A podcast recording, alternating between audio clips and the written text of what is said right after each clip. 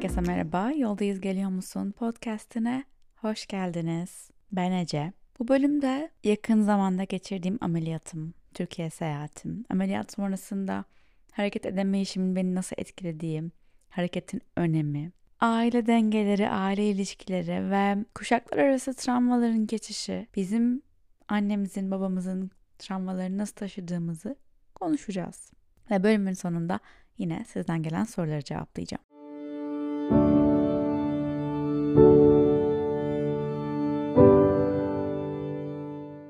Başlamadan önce bu bölümün sponsoru Hayvel'e teşekkür etmek istiyorum. Hayvel'de alanında uzman, farklı ekollerden terapistler arasından kendine en uygun uzman terapistle eşleşerek online terapi seanslarını dilediğin zaman ve dilediğin yerde güvenli, %100 mahremiyet ve gizliliğin sağlandığı bir platformda katılabilirsin. Kendine uygun uzmanı hızlıca bulmak için yapman gereken Hayve'ye kayıt olmak, beklentilerin ve sorularına dair cevapları iletmek ve ücretsiz 15 dakikalık bir görüşme ardından uygun fiyatlarla terapi seanslarına kısa sürede başlayabilirsin. Seans satın alırken %10 indirimden faydalanmak için yoldayız 10 1 0 kodunu kullanmayı unutma.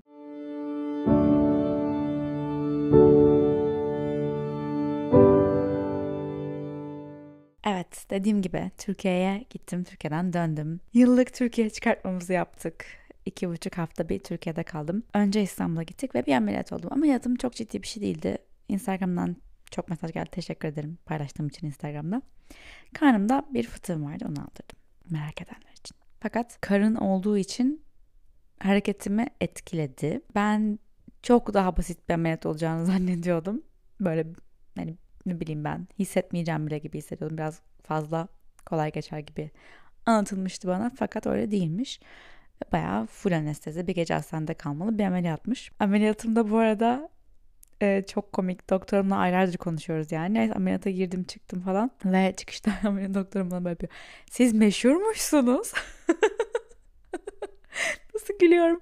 Meğer diyor ki siz şey oldunuz beni bayıldınız artık anesteziden sonra hani kendinden geçtikten sonra. Kızlar bana diyorlar ki tanıyor musun tanıyor musun? Nereden tanıyayım? Tanımıyorum diyor. Adam nereden tanısın beni? Gerçekten hiç ona hitap onun kitlesi kitlem o değil yani.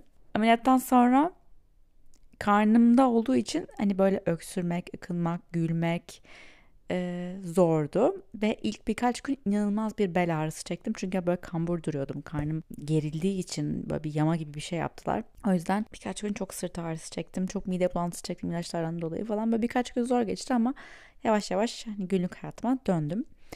E, fakat hareketim yasaktı. Yani daha doğrusu ilk birkaç gün zaten hareket edemiyordum rahat rahat.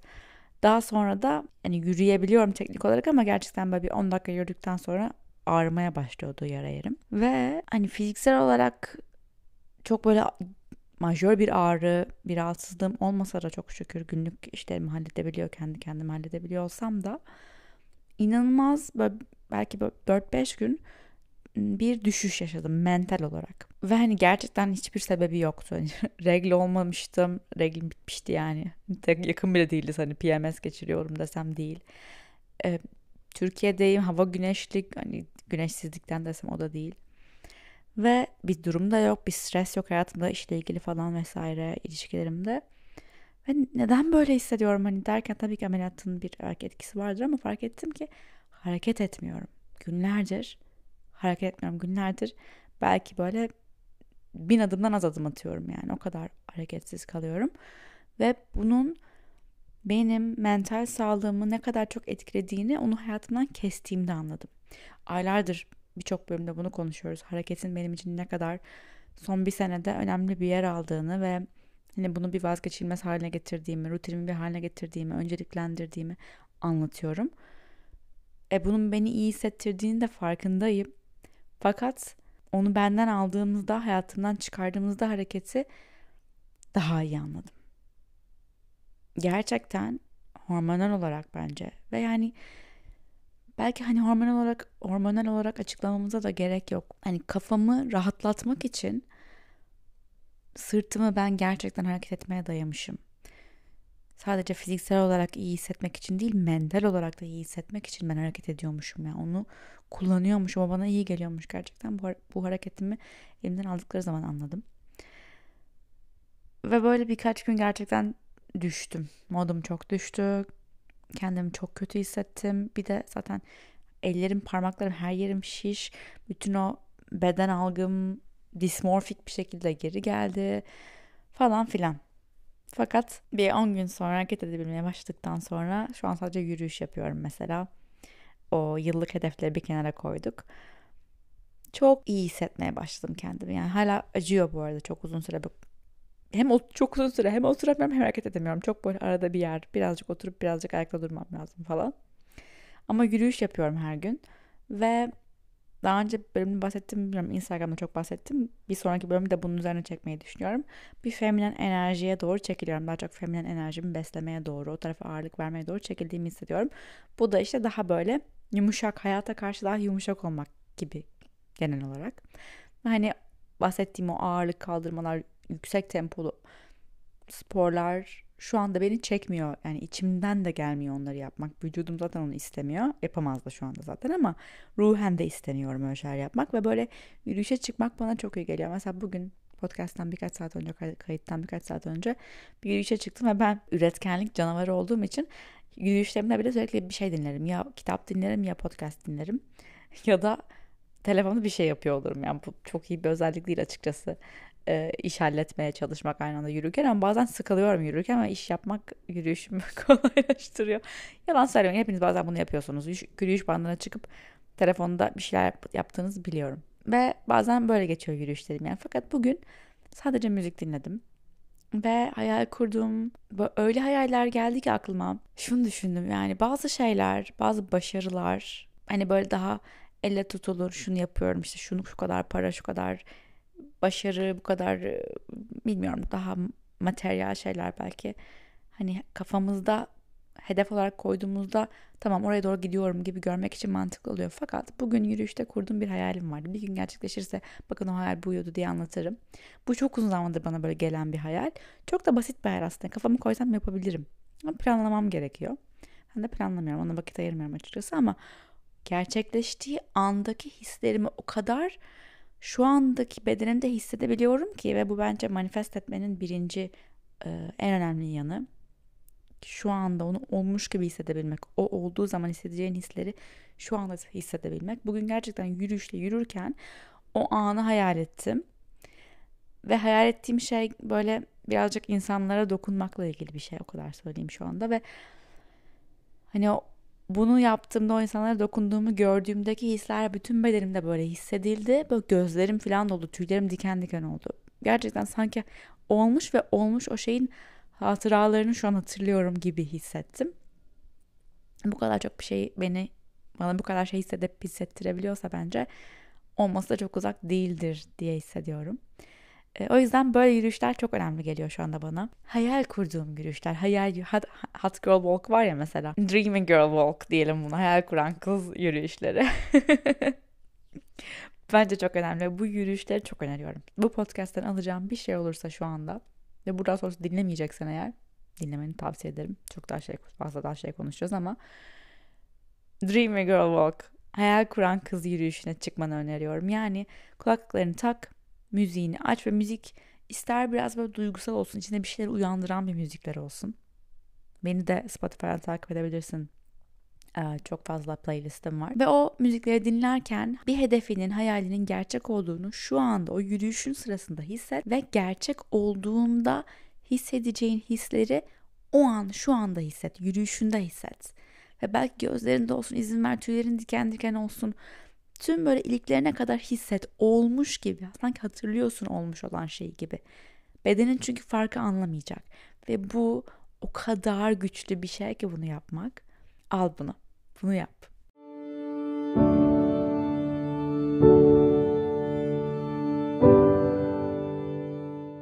Onun dışında Türkiye'ye gitmek benim için böyle hep Türkiye'ye gittiğim zaman geri taşınacak mısın soruları geliyor.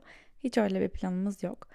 Türkiye'yi uzaktan sevmek güzel şu anda benim için. Özlemek güzel. Git gerçekten Türkiye'den uzak kaldıkça Türkiye'yi daha çok sevmeye başladım. Seni sevmek uzaktan güzel sevgilim diyesim geliyor. Türkiye'de turist olmak en güzeli bu sıralar. Açıkçası komik bir şey söyleyeceğim. Annemle de böyle olmuştu. Nasıl bağlıyorum konuyu inanılmaz bir şey. Bahsediyorum podcast bölümlerinde. Annem de podcast dinliyor, duyuyordur. Geçen gün annemin arabasına bindim bir açtım arabayı podcast çalmaya başladı benim podcastım koptum çok komik.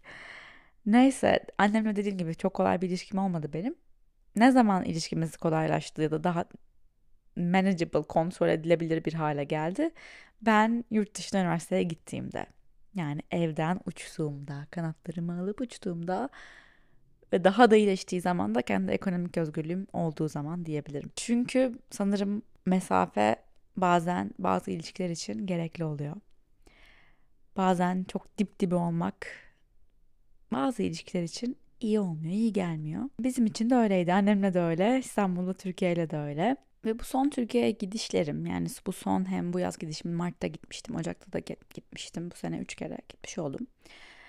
Her biri güzel olduğu kadar zorlayıcı bir deneyim oldu benim için. Yani evet özlediğim şeylere kavuşuyorum belki ama böyle hep bir yüzleşmeler yaşatıyor bana. Türkiye, memleket. Bu sefer ameliyat oldum dediğim gibi hareketsiz kaldım. Mental sağlığımı ne kadar harekete bağladığımı fark ettim son zamanlarda. Onun dışında ailemin geçmişiyle ilgili bir merakım uyandı. Bilmiyorum nedense siz hiç soruyor musunuz? Belki bunun için de bir hatırlatma olabilir. Ailenizin geçmişini, çocukluğunu soruyor musunuz? Biliyor musunuz? Benim böyle hani bildiğim yıllarda dinlediğim hikayeler vardı işte çocukken şöyle oldu böyle oldu vesaire ama hiç böyle derinlemesine sormamıştım. Ve özellikle anne tarafımın çok travmalı, çok trajik bir çocukluk dönemi var. Çok böyle bir geçmişleri var. Özellikle annem ve teyzemle bunu böyle çok derinlemesine pek konuşmamıştım. Bildiğimiz bir şeydi sadece. Ve bu seyahatimde nedense bunu sorasım geldi. Daha çok deşesim geldi bu hikayeyi. Ve bunun bana nasıl taşındığını, bana nasıl, beni nasıl etkilediğini aslında çözmeye çalıştım biraz. Ve fark ettim ki aynı trajediden geçen iki kardeş, annem ve teyzemin aynı olaylar içinde ne kadar farklı hayatta kalma taktikleri geliştirdikleri, ne kadar farklı hatırladıkları olayları. Ve bu taktikleri ve hatıraları onları şu anda oldukları kişi yapıyor ve farklı şekilde hatırladıkları ve farklı şekilde taktikler geliştirdikleri için hayatta kalma taktikleri farklı yansımaları olmuş tüm bunların onların karakterinde. Ve daha da ilginci ben bunları bazılarını ama çoğunluğunu kendimde görebiliyorum. Ve travma benim travmam değil. Trajediyi ben yaşamadım birebir. Hatta ya dediğim gibi çok üzerine konuşulan bir şey bile değildi bu. Ama geliştirdikleri başa çıkma mekanizmaları bende de var. Neden? Travmalar kuşaklar arası geçiş yapabiliyor. Bunu birçok araştırma kanıtladı. Yani ebeveynlerimizin yaşadığı travmaları çocuklar olarak hissediyoruz, etkileniyoruz bunlardan.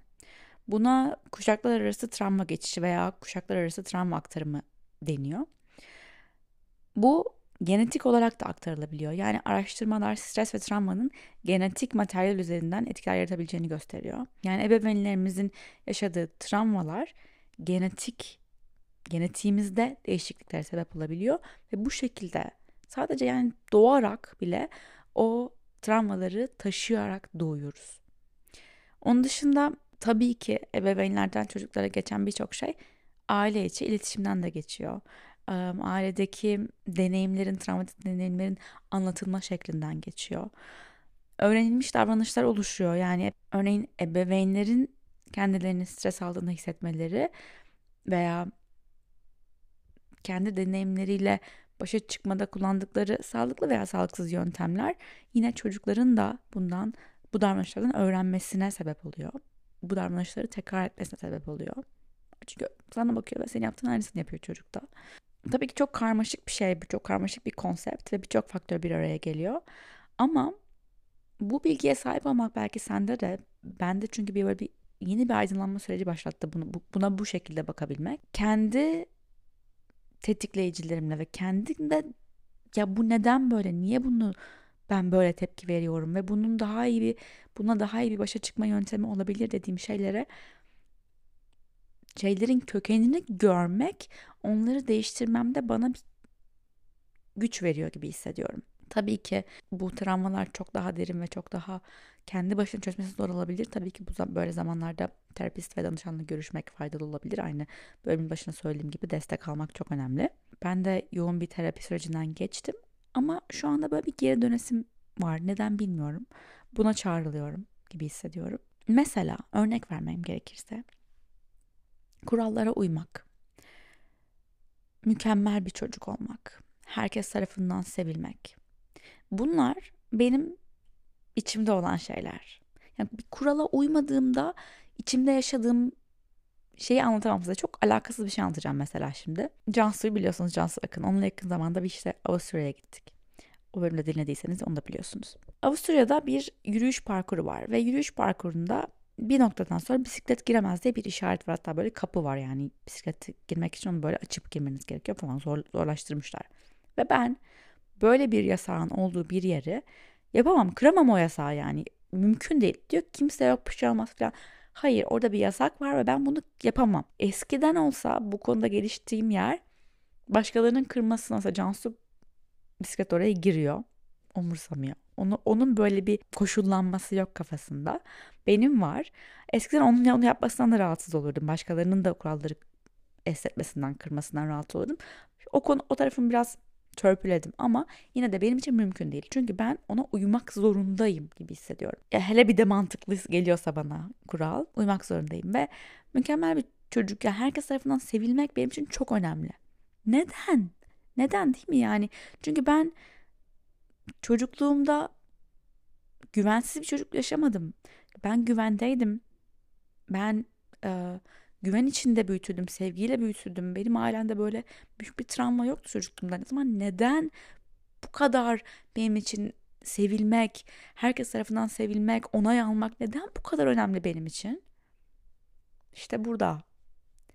Çünkü çok fazla detaya girmeden görüyorum ki annem için herkes tarafından sevilmek, mükemmel görünmek, mükemmel görünebilmek için kurallara uymak bir hayatta kalma meselesiymiş.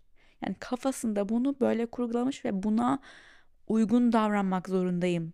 Yoksa gerçekten evim, yemeğim, çatım, sevgim tehlikede olarak görmüş. Ve bunu böyle kodlamış. Ve bu kodlamayı aynen ben tamam demişim. Copy paste bana geçsin. Bunları böyle fark ediyorum. Fark ediyorum ve bu fark edişler büyük büyük şeyler bir günde tamam o zaman artık herkes tarafından sevilmek zorunda olmadım öğrendim diyemiyorum tabii ki. Ama belki sen de annenle konuşabilirsin. Babanla konuşabilirsin, teyzenle, dayınla, amcanla konuşabilirsin ve ne yaşamışlar bunlar? Sorabilirsin.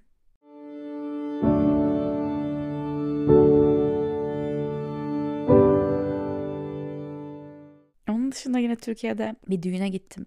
Yine bu onay alma meselesiyle ilgili. Ve o düğünde yıllar önce yani çok eski bir arkadaşımın düğünüydü ve çok eğlendim. Çok da sarhoş oldum. Ben yani beni görmeyin düğünlerde gerçekten ya da görün. Çok hoşunuza gider, çok gülersiniz. Bence çok iyi bir düğün davetlisiyim. Çünkü çok eğleniyorum ve insanları eğlendirmeyi kendi görevim ediniyorum. Çünkü hele, hele yakın arkadaşımın düğünü ise o düğünün çok eğlenceli bir düğün olmasını istiyorum. Dolayısıyla animatör kılığına giriyorum. Ve bu düğünde de aynen öyle oldu. Yani bana bir görev verin. Yani ilk başta daha tam sarhoş gelinin eteğini tutmak benim görevimdi. Bunu kimse bana vermiyor. Ben kendim sahipleniyorum bu görevi. Daha sonra herkesi eğlendirmek benim, pardon, daha sonra dua çıkarmak ve gelini rahat ettirmek benim görevimdi. Sonra herkesi eğlendirmek, DJ'im de hani DJ'yi de mutlu etmek istiyorum. DJ güzel şeyler çalıyorsun bak evet sen devam et herkesi motive et. Onu da ben yapıyorum. Ve bu şekilde aşırı sarhoş oldum bunları yapacağım diye. Sonra e, tabii ki çok çok çok eski arkadaşlarımla sohbet ediyorum. Böyle sarhoş konuşmaları bilirsiniz yani. Ne haber? Aman tanrım seni çok özledim. Ne yapıyorsun?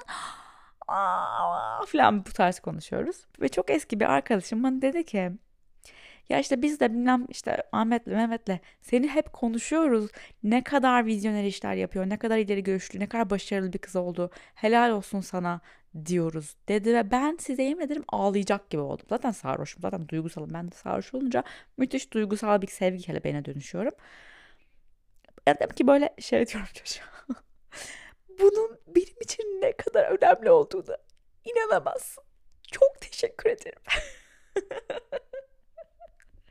Ve gerçekten gerçekten öyleydi. Çünkü bilmiyorum hani çocukluğumu bilen insanların belki de işte bu kadar bu da benim ne kadar onaya tutunduğumu ve onayı önemsediğimi gösteriyor ama çok değerli geldi bana bu mesela.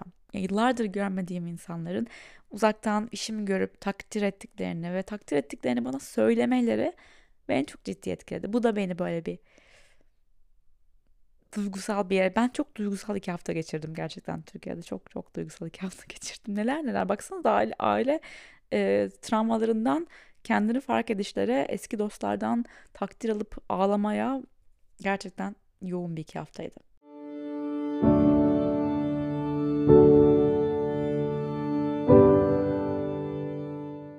onay alma meselesinden bir tık daha bir eleştiriye değinmek istiyorum. Eleştiri almaya. Bir kadın olarak eleştiri almaktan bahsetmek istiyorum özellikle. Bugün Instagram'da bir yakın bir arkadaşım yine bir influencer arkadaşıma gelen bir yorum okudum. Çok çirkin bir yorumdu. Gerçekten kötü kalpli bir yorum. Ve ondan, onun bundan ne kadar etkilendiğini görebildim. Öncelikle şundan bahsetmek istiyorum. Bir kadın hakkında konuştuğunda bu hala böyle keşke böyle olmasa ama bir kadın hakkında konuştuğunda tüm kadınlar hakkında konuşuyorsun. Bu bir cadı yakılması gibi oluyor yani. Glennon Doyle'ın podcastını dinlemiştim. We Can Do Hard Things podcast'ı. Bir erkek bir iş çıkardığında, bir iş yaptığında dünya işe bakıyor ve diyor ki bu iş değerli mi? Bir kadın bir iş çıkardığında, bir iş yaptığında dünya kadına bakıyor ve diyor ki bu kadın buna değer mi? Bu kadın bu işi yapmaya değer mi? Yani işe bakılmıyor. Önce kadına bakılıyor. Halbuki biz işimizle görünmek istiyoruz. İşimizle, yaptıklarımızla görülmek, takdir almak istiyoruz. O yüzden mesela bence arkadaşımdan o yorumu almak o kadar dokundu bana yani. işimi takdir ediyorlar. E bu çok değerli benim için. Çünkü hala bir kadın olarak kadınlığınla, insan yani kim olduğunla eleştiriliyorsun. Yaptığın işine değil. Sen bu sen bu işi yapmaya değer misin? Sen bu kadar para kazanmaya değer misin? Sen bu kadar ünlü olmaya değer misin? Bu kadar büyük bir iş yapmaya değer misin? diye bakılıyor. İşine bakılmıyor. Eleştiri nedir bir onu bakalım. Ne demekmiş? Araştırıyoruz. Eleştiri bir şeyi, bir eseri, bir fikri, bir davranışı veya bir durumu değerlendirme ve inceleme amacıyla yapılan yazılı veya sözlü yorum ve analizdir. Eleştiri genellikle bir şeyin olumlu veya olumsuz yönlerini ortaya koymayı, güçlü ve zayıf yanlarını belirlemeyi ve bu değerlendirmeleri gerekçelendirmeyi içerir. Okey? Bu eleştirinin anlamı. Şimdi Glennon Doyle'ın podcastında ve sanırım bunu kitabında da yazıyor. Emin değilim. Birçok yerde duydum bu eleştiriye, bu bakış açısını. Ve biraz anlatmak istiyorum burada. Daha fazla dinlemek istiyorsanız onun podcastlarını, kitabını okuyabilir, dinleyebilirsiniz. Buna şöyle bir yaklaşım var. Bana gelen tüm geri bildirimleri posta kutuma gelen mektuplar gibi alıyorum diyor. Ve genellikle bu posta kutuma gelen geri bildirimler yani yaptığım bir işe karşı gelen geri bildirimlerden bahsediyorum. Yani kendini dünyada ortaya koydun, bir işini paylaştın ve şimdi sana geri bildirim geliyor. Çoğumuz eleştiri almaktan korktuğumuz için bir işe başlamıyoruz, kendimizi ortaya koymuyoruz ya o yüzden bence bunu duymak önemli. Çoğumuz için önemli olacak. Gelen mektupların çoğunluğu yani %40 kadarı eğer bir kadınsan görünümünle ilgili olacak. Dış görünümünle ilgili. Diyecekler ki bu kadar çirkin bir kadın nasıl böyle bir şey yapabilir? Bu kadın yapmak için fazla güzel. Bu kadar güzel bir kadın bu kadar iyi bir iş çıkaramaz. Bu kadın fazla yaşlı. Bu kadın fazla açık giymiş. Bu kadın fazla kapalı giymiş. Bu kadın botoks yaptırmalı. Bu kadın saçını boyatmalı. Bu kadın boyu çok kısa. Bu kadının tırnakları bakımsız. Bu kadın hiç makyaj yapmamış. Bu kadın fazla makyaj yapmış. Gibi gibi gibi. Görünümünle ilgili, işinle ilgili değil. Görünümünle ilgili birçok yorum alacaksın. Bunlar spam. Gereksiz. Junk mail. Bunları hiç eve alma, direkt kapıda bırak diyor. Yine bir o kadar neredeyse büyük bir kısmı ilişkilerinle ilgili olacak. Kadınsan eğer. Çünkü kadınların dünyadaki değeri ilişkilerine bakarak belirleniyor. Yani bu kadının iyi bir evliliği var mı? Kocası onu aldatıyor mu? Belki de aldatıyor. Çocukları arası iyi mi? Çocuklarına yeterince iyi bakmıyor. Bu kadar başarılı bir kadın çocuklarına iyi bakıyor olamaz. Bu kadının diğer kadınlarla ilişkileri nasıl? Bu kadının hiç arkadaşı yok galiba. Bu kadın sevilmeyen bir kadın. Bu kadın annesiyle ilişkisi. Bu kadın kız kardeşle küs galiba. Niye küs? Bu kadın kötü bir kadın. gibi ilişkileri üzerinden değerlendirmeler gelecek sana. Bunlar ne durumda kapının dışında kalmalı? Eğer bu geri bildirimleri yapan insanlar senin birebir ilişkide olduğun insanlar değillerse, bu insanlarla senin birebir bir ilişkin yoksa bunlar da spam. Kapının dışında bırak bu eleştirileri alma. Yine neredeyse bir o kadar büyük bir kısmı da kişiliğinle ilgili olacak. Yani bu kadın fazla duygusal, bu kadın fazla sinirli, bu kadın fazla hırslı, bu kadın fazla konuşkan, bu kadın fazla sessiz, bu kadın utangaç, bu kadın fazla özgüvenli, bu kadın fazla mutlu, bu kadın fazla depresif. Bunlar da önemli değil. İşinle ilgili hiçbir şey söylemiyorlar. Bırak kapının dışında kalsınlar. Ve geldik çok küçük bir kısmı kaldı geriye yüzde on gibi bir şey. Gerçekten işinle ilgili yapılan yorumlar geldi, geri bildirimler geldi. Bunun da yarısı kadar bir kısmı kötü niyetli olacak. Sadece seni aşağı çekmek için yapılan kötü niyetli yorumlar olacak ve üslupları kaba saba olacak. Sana bir şey katmak için değil, seni aşağı çekmek için yapılan yorumlar olacak. Bunları da kapının dışına bırakıyorsun. Ve geriye kalan yaklaşık böyle bir yüzde beş gibi bir kısmı alıyorsun eve götürüyorsun. Çünkü bu eve götürdüğün kısımlar seni anlayan, iyileştirmek isteyen, düşünmüş, düşünceli, seni ve yaptığın işi bir adım öteye taşıyacak yorumlar. Ve bu yorumlar canını acıtmayacak değil, bunlar canını acıtacak. Bunlar sana böyle şey hissettirecek. Ama ben elimden geleni yapıyorum, bu da mı yetmiyor? Evet, olabilir. Şu ana kadar elinden gelen en iyisi yapmış olabilirsin ama daha iyisini yapabilirsin diyecek bu yorumlar sana. Bunları eve alacaksın, biraz ağlayacaksın, okuyacaksın, öğreneceksin, gelişeceksin bu yorumlarla.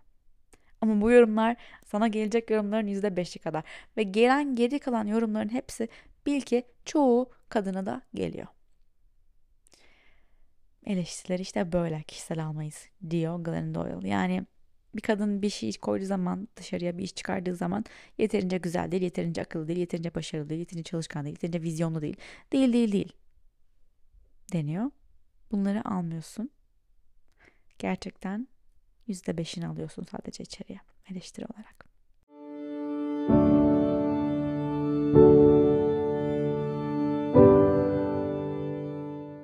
Şimdi son zamanlarda bir soru cevap bölümü kaydettiğim için sorular coştu DM'lerimde. O yüzden hemen birkaç soru cevaplayacağım.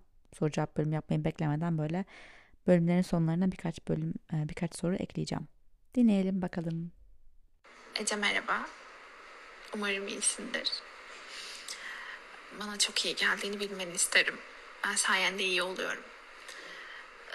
Benim sorum şu. Böyle çevrendeki herkese yetmeye çalıştığın bir dönemde senin en ufak bir sorunun bile dinlenmediği bir durumda ya da kendi derdini anlatabilecek birini bulamadığın zamanda ne yapıyorsun? Ya da daha önce hiç böyle bir durumla karşı karşıya kaldın mı? Çünkü bende hep bu oluyor. Arkadaşlarımın, ailemin sorunlarında onların enerjisini yükseltmek için orada oluyorum. Ama aynı şey bende olduğunda kimseyi bulamıyorum. Teşekkür ederim. Hoşçakal. Selam. Bu konuya iki taraftan bakabiliriz. Birincisi, etrafındaki insanlar gerçekten seni, sana değer veren, seni önemseyen, seninle olan ilişkisini önemseyen insanlar mı? Yoksa tek taraflı, ruh emici, toksik insanlar mı? Böyle elini bağrına koyup bu konuda yok aslında iyi insanlar ama neden bana böyle yapıyorlar, beni dinlemiyorlar bilmiyorum diyorsan eğer. Ben tam olarak birebir bunu yaşamadım ama şu şekilde kendime benzettim durumu. Ben bizim çevremizde, ailemizde özellikle o halleder ya dedikleri kişiyim. Yani Ece başının çaresine bakar. Ece halleder. Ece'nin bizim yardımımıza ihtiyacı yok. Böyle biliniyorum. Böyle bilinmekten şikayet etmiyorum. Gerçekten böyleyimdir, güçlüyümdür, çözümünü bulurum, yolumu bulurum, hallederim. Güçlüyümdür evet. Ama en güçlü insanların da bazen dinlenmeye, destek almaya ihtiyacı olabilir. Bu bazen koymuyor mu bana? Yani ya bir kere de bana sormadılar bir şeye ihtiyacın var mı diye ama işte bilmem kime sürekli e, destek oluyorlar. Oluyor. Ama bu personayı, bu gözlemi benimle ilgili ben yarattım. Kimse yaratmadı. Yani Ece'nin kimseye ihtiyacı yok. Varsayım mı diyeyim artık ya da gerçeği de olabilir. Ben yarattım. Ben ittim zaman zaman insanları kendimden. İhtiyacım olmadığını göstermeyi, kanıtlamayı ben istedim. Dolayısıyla belki sende de böyle bir şey olmuş olabilir mi? İnsanlara güçlü görüneceğim diye etrafına bir duvar örmüş olabilir misin? O yüzden hiç akıllarına bile gelmiyor olabilir mi senin de böyle bir şeye ihtiyaç duyabileceğin? Eğer öyleyse belki sormakta, söylemekte, açılmakta fayda var ya. Bu arada beni zorlayan bir durum var. Bir kahve içelim mi? Konuşmaya ihtiyacım var biraz diye senin konuyu açman gerekebilir. Yani hadi bir kahve içmeye gidelim de deyip sana nasılsın demesini beklemektense önce bir senin konuyu açman gerekiyor olabilir. Merhaba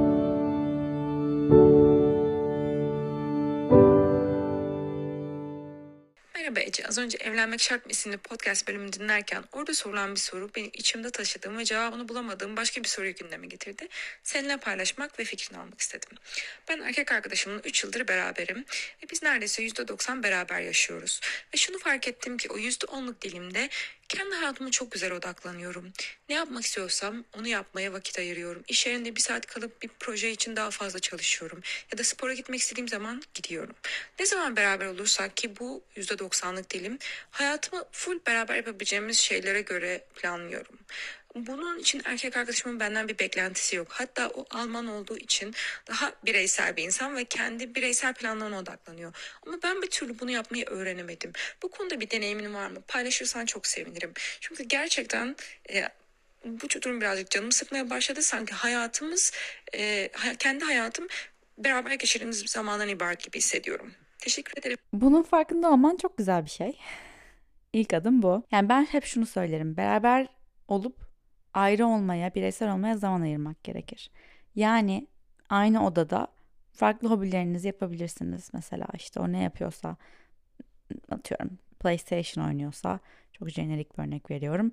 Sen belki işini yapabilirsin bilgisayarında. İşte işte bir saat daha fazla kalma şeyini evden yapabilirsin belki veya bir projem varsa kişisel ayrı yapıyorsundur Flow'da onu yapabilirsin. Bir seyahat planlıyorsundur onu planlayabilirsin vesaire oje sürebilirsin. Ne yapmak istiyorsan. Yani beraber zaman geçirmek her zaman kaliteli zaman geçirmek demek değil. Özellikle zamanınızın yani hayatının %90'ını onunla beraber geçiriyorsan zaten mümkün değil her anı kaliteli zaman olarak geçirmeniz ve her anda beraber bir şey yapıyor olmanız. Ben mesela bunu evlendikten sonra beraber yaşamaya başladıktan sonra özellikle söyleyebilirim ki biz belki sen %90 diyorsun yani biz hayatımızın da %90'dan da fazlasını beraber geçiriyoruz muhtemelen. Ama bireysel geçiriyoruz çoğunu. Kendi aynı evin içinde kendi hayatlarımızı ayrı ayrı sürdürüp bazen bir araya gelip gerçekten kaliteli zaman geçiriyoruz. Böylece geçirdiğimiz o kaliteli zaman daha da anlamlı oluyor. Belki birazcık tersten bakabilirsin duruma yani %90'ının zamanını beraber geçiriyoruz gibi değil de beraber haftada işte 5 saat gerçekten kaliteli zaman geçireceğiz ve ben o 5 saati planlayacağım sadece diye bakıp gerisiyle ilgili kendine baskı yapmayı bırakabilirsin. Tamam bu hafta 5 saate planladım ve bu yeterliydi diyebilirsin ve geri, kalanını akışına bırakabilirsin. Yani yine beraber olabilirsiniz dediğim gibi aynı ortamda, aynı evde, aynı restoranda olabilirsiniz ama hani aşırı kendine büyük beklentiler yüklemene gerek yok. Aşırı iyi zaman geçirmeliyiz, aşırı beraber olmalıyız gibi. Çünkü öyle gerçekten hayat geçmez, haklısın bunaltıcı olur. Hele o da senden bunu beklemiyorsa bir de böyle bak bakalım.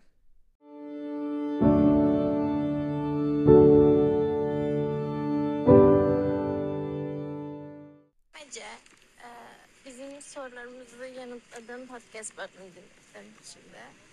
Aslında ben sana 3-4 yıl önce Ece olmak istiyorum diye bir mesaj atmıştım ve çok tatlı ve kendimi düşündüren bir yanıt da gelmişti. Sonrasında ben aşık oldum ve terk ettim. Ee, ve bunun üzerinden uzun bir süre geçmesine rağmen hala dün gece e, onun mutlu olduğu hayata ağladım ve neden ben değilim dedim. Bunu nasıl aşabilirim bilmiyorum. biliyorum yani Instagram'da görünen hayatlar çok e, sahte de olabiliyor. Ama bu noktada burayı nasıl aşabilirim bilmiyorum. E, iyi ki varsın. Sen de iki varsın. Hmm. Eski sevgilinin mutluluğuna üzülmek. Öncelikle kalp kırıklığın olması ve bir ilişkinin bitişi için yas tutmak, üzülmek çok normal. Bundan birkaç bölüm önce bahsetmiştik ayrılıklarla ilgili. Instagram'da sahte olsun olmasın, gerçekten mutlu olsun olmasın bunlar önemli değil. Yani yok bakma Instagram o aslında mutlu değildir sıkma canını demeyeceğim. Gerçekten mutlu olabilir hayatında. Bu senin için ne demek? Ona bakman lazım. Yani onun sensiz mutlu olması senin için ne demek? Onun sensiz mutlu olması seni daha değersiz mi yapıyor diye düşünüyorsun? Onun sensiz daha mutlu olması ya da mutlu olması sizin ilişkinizi yaşanmışlığınızı değersiz kılıyor mu düşünüyorsun diye düşünüyorsun. Anlamsız kılıyor diye mi düşünüyorsun? Yani kendi değerini ve kendi hayatından çıkardığın anlamı onun mutluluğuna mı bağlıyorsun? Çünkü belki bu şekilde söylediğimde fark edebilirsin ki çok da mantıklı değil. Çünkü senin sen biliyorsun kendi içinde yaşadıklarını. Senin için ne kadar değerli olduğunu o ilişkinin bitmiş olsa da yaşandığı süre boyunca. Ve belki de onun mutluluğu şimdi sana sevilmediğini mi düşündürüyor? Hiç sevilmedim diye mi düşünüyorsun? Ne var yani bu üzüntünün altında? Hangi düşünce var? Kendine bunları sormanı öneririm. Cevap hemen gelmeyebilir. Belki meditasyon yapmak isteyebilirsin. Belki yazmak isteyebilirsin bu konuyla ilgili. Ve eğer öyleyse mesela yani onun mutlu olması bana kendimi değersiz ve sevilmemiş hissettiriyorsa nasıl tam olarak sana bu böyle hissettiriyor? Yani onun mutlu olması nasıl sana kendini sevilmemiş hissettiriyor? Senin için sevilmek ne demek? Sevilmiş olmak neye benzerdi? Senin için değerli olmak ne demek? Değerli olmak neye benzerdi? Değerli hissetmek neye benzerdi? Belki bunları biraz deşmek iyi olabilir. Ama onun dışında kalp kırıklıklarına en iyi gelen şey zaman. Zaman, meşguliyet, yeni şeyler. Umarım cevabım iyileşmende, iyileşme sürecinde sana yardımcı olur. Bugünlük bu kadar. Yine bu bölümün sponsoru Hayve'ye teşekkür etmek istiyorum. Kendini tanımak, ifade ve kabul etmek ve geliştirmek için terapi gerçekten harika bir alan sağlıyor. Eğer terapiye başlamak, devam etmek isterseniz benim kodum yoldayız 10'la Hayvel'de %10 indirimden faydalanabilirsiniz. Eğer bir sorunuz varsa yoldayız.geliyor.musuna bir dakika altında ses kaydı atabilirsiniz. Böylece cevaplayabilirim ben de podcast'te. Gelecek bölümlerde yine böyle bölümlerin sonunda cevaplamaya çalışacağım. Beni sosyal medyada takip etmek isterseniz at Ece Target olarak Instagram ve TikTok'ta en çok varım. Instagram'da yeni bir özellik çıkmış. Beraber chat gibi böyle mesajlaşma gibi. Orayı çok sevdim. Daha böyle samimi geliyor. Sizle voice notlar gönderebiliyorum. Ses kayıtları gönderebiliyorum. Kısa kısa videolar gönderebiliyorum. Oradan da beni takip edebilirsiniz. Eğer kartlarımı almak isterseniz kartlar stokları Shopigo ve Petra'ya, Petra Gaytepe'ye geldi. Destek kartlarını oradan satın alabilirsiniz. Kendinizi keşfetmek için 45 kart. Eğer benimle beraber yoga ve meditasyona başlamak isterseniz ve yeni kategorimiz mantralar. Mantralar inanılmaz bir kategori oldu. Instagram'dan da dinleyebilirsiniz birazcık spoiler verdik. Gerçekten böyle oturup meditasyon yapmak istemediğinizde ama yolda yürürken, belki yemek yaparken, duş alırken, Evde bir şeyler toparlarken arkada çalacak ve gerçekten enerjinizi, modunuzu tamamen değiştirecek. Güçlü olumlamalar içeren mantralar bunlar. Böyle şarkı gibi, müzik gibi gerçekten ağzına takılıyor. Ve bu şekilde frekansını yükseltiyor, düşünce yapını değiştiriyor ve iç huzuru bulmana yardımcı oluyor bu yeni içerikler. Denemeni çok isterim. Hepsi flowstudio.com'da aramıza katılmanı çok isteriz. Şimdilik bu kadar. İyi ki varsın. Bir sonraki bölüme kadar yoldayız. Geliyor musun?